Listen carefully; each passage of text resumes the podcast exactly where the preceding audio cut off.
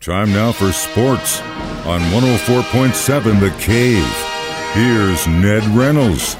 Mike, the intern, Ned Reynolds. Thank God it's Friday. A red Friday, but a banged up and bruised red Friday, according to the Chiefs roster right now.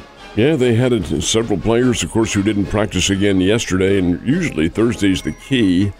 On uh, Friday, they'll have a very light workout, and then tomorrow walk through, and then the football game on Sunday. Isaiah Pacheco did not practice yesterday. That has to be a point of concern. That's not to say that he won't play, but his availability Sunday against the Buffalo Bills has to be in question right now. Donovan Smith and Drue Tranquill probably in the same circumstance, although in Tranquill's case, that's that's a doctor's decision because he's concussion protocol.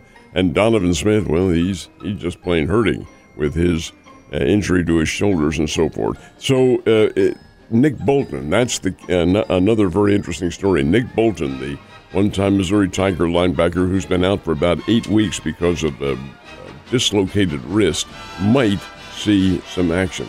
I doubt very much, Mike, that he starts, but he could very well get in there and play some. He'll have more than likely a big padding around his wrist that the officials in the National Football League have to approve. But it's still, you're right. They're a banged up and bruised crew, not not significant injuries to the point where they're out for the season, anything like that, but nagging little bumps and bruises that the Chiefs have been able to avoid over the years. Well, they may not be avoiding them now.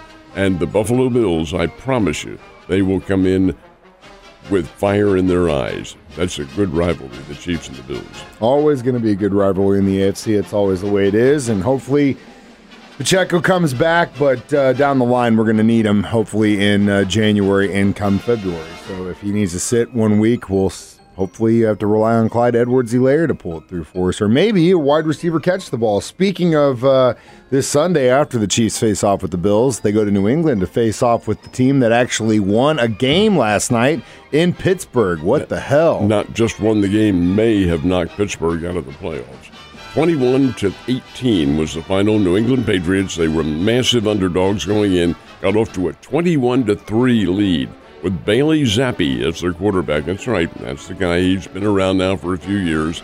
And Zappe was 19, I believe 19 to 27 or something like that, threw three touchdown passes, all of which were in the first half. Patriots did not score in the second half, but the defense was able to help, uh, hold off the Steelers, keep them out of the way, they did challenge. Pittsburgh did come back. It was 21 18, but at that point, Pittsburgh never got any closer to the goal line, and New England pulls off a big upset and may have knocked Pittsburgh out of the playoffs. The Steelers are not playing very well, and Coach Tomlin will agree with that. I'm sure the players will as well. But hey, you, get, you lose to a team that just won its third game of the year, now three and ten.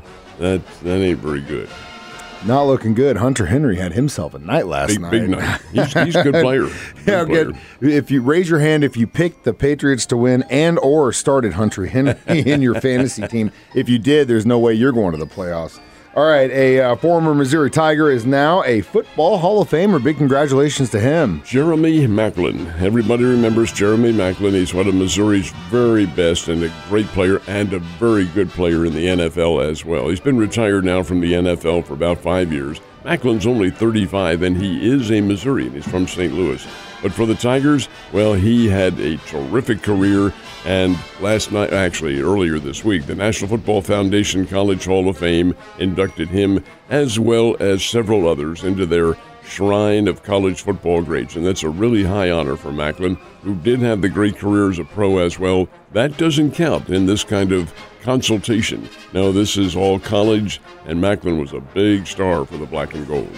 Was, and then he would go on to be a big star for your green and white and a big star for my red and gold. That's exactly right. Ned's, Exactly Ned's right. about the three degrees of separation. The Associated Press has named the College Football Player of the Year. You agree with it? I do. He is a candidate for the Heisman along with several others. The overwhelming favorite was Caleb Williams of Southern Cal, and Mike, he got zero points.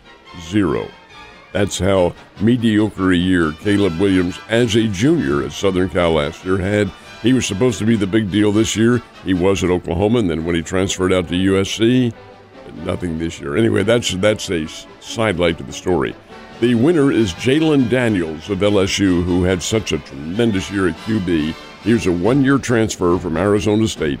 And this year, Daniels for the Bayou Bengals, gosh, he, he his total offense was just under 5,000 yards, 4,946, and that is 40 touchdown passes, 4 0. That's pretty doggone good.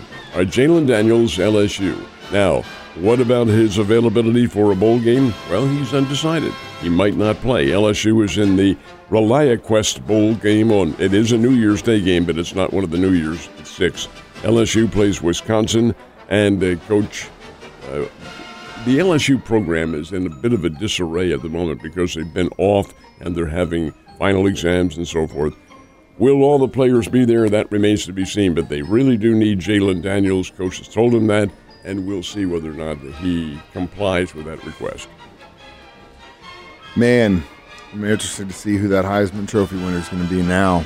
It'll be tomorrow. Yeah, to be tomorrow, and we'll definitely talk about it on Monday. I know you're excited, stoked to watch this game with your buddies from the Army. Army Navy starts up tomorrow. What time? Go Navy, go blue and gold. It'll start at 2 o'clock, and this year, for one of the very few times in the series, the game is not being played in Philadelphia. They're up at Foxborough, Massachusetts, home of the New England Patriots, and they will play it at 2 tomorrow afternoon. I don't know, but I think the weather conditions may be a little bit on the iffy side up in New England tomorrow. But it's Army Navy. They play regardless of what the situation is. It's been going on forever and ever. Navy leads that series with 62 wins to 54 for the Army. Seven of them have been ties. This year, Army is a three point favorite.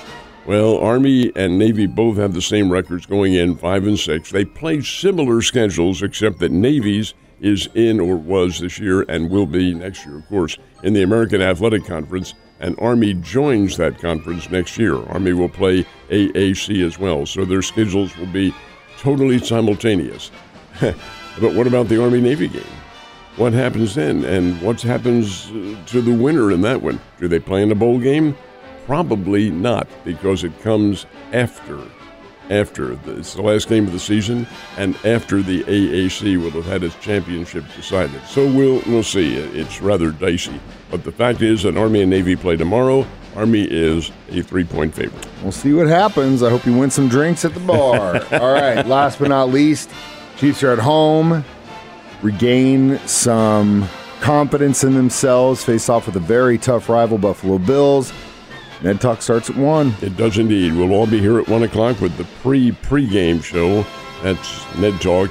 That runs for an hour. Then at 2 o'clock, join the Chiefs Network for their pregame show, which runs for another hour. And then the Chiefs and Bills kick it off on Sunday afternoon, probably under pretty good conditions up at Arrowhead Stadium. But you're right, Mike. And this one does have me concerned because Buffalo, while they have not had a great year, neither have the New England Patriots, and they won last night over Pittsburgh. You can't tell. These are professional athletes. They're determined. Buffalo will come in. They don't like Kansas City. Kansas City doesn't like them. The fact remains it'll be a good football game, and indeed we'll have it all right here at 104.7 The Cave. There's a reason they say the phrase any given Sunday, and it still holds true this Sunday and the Sunday after that. Ned, you have a great weekend, and I'll see you on Monday.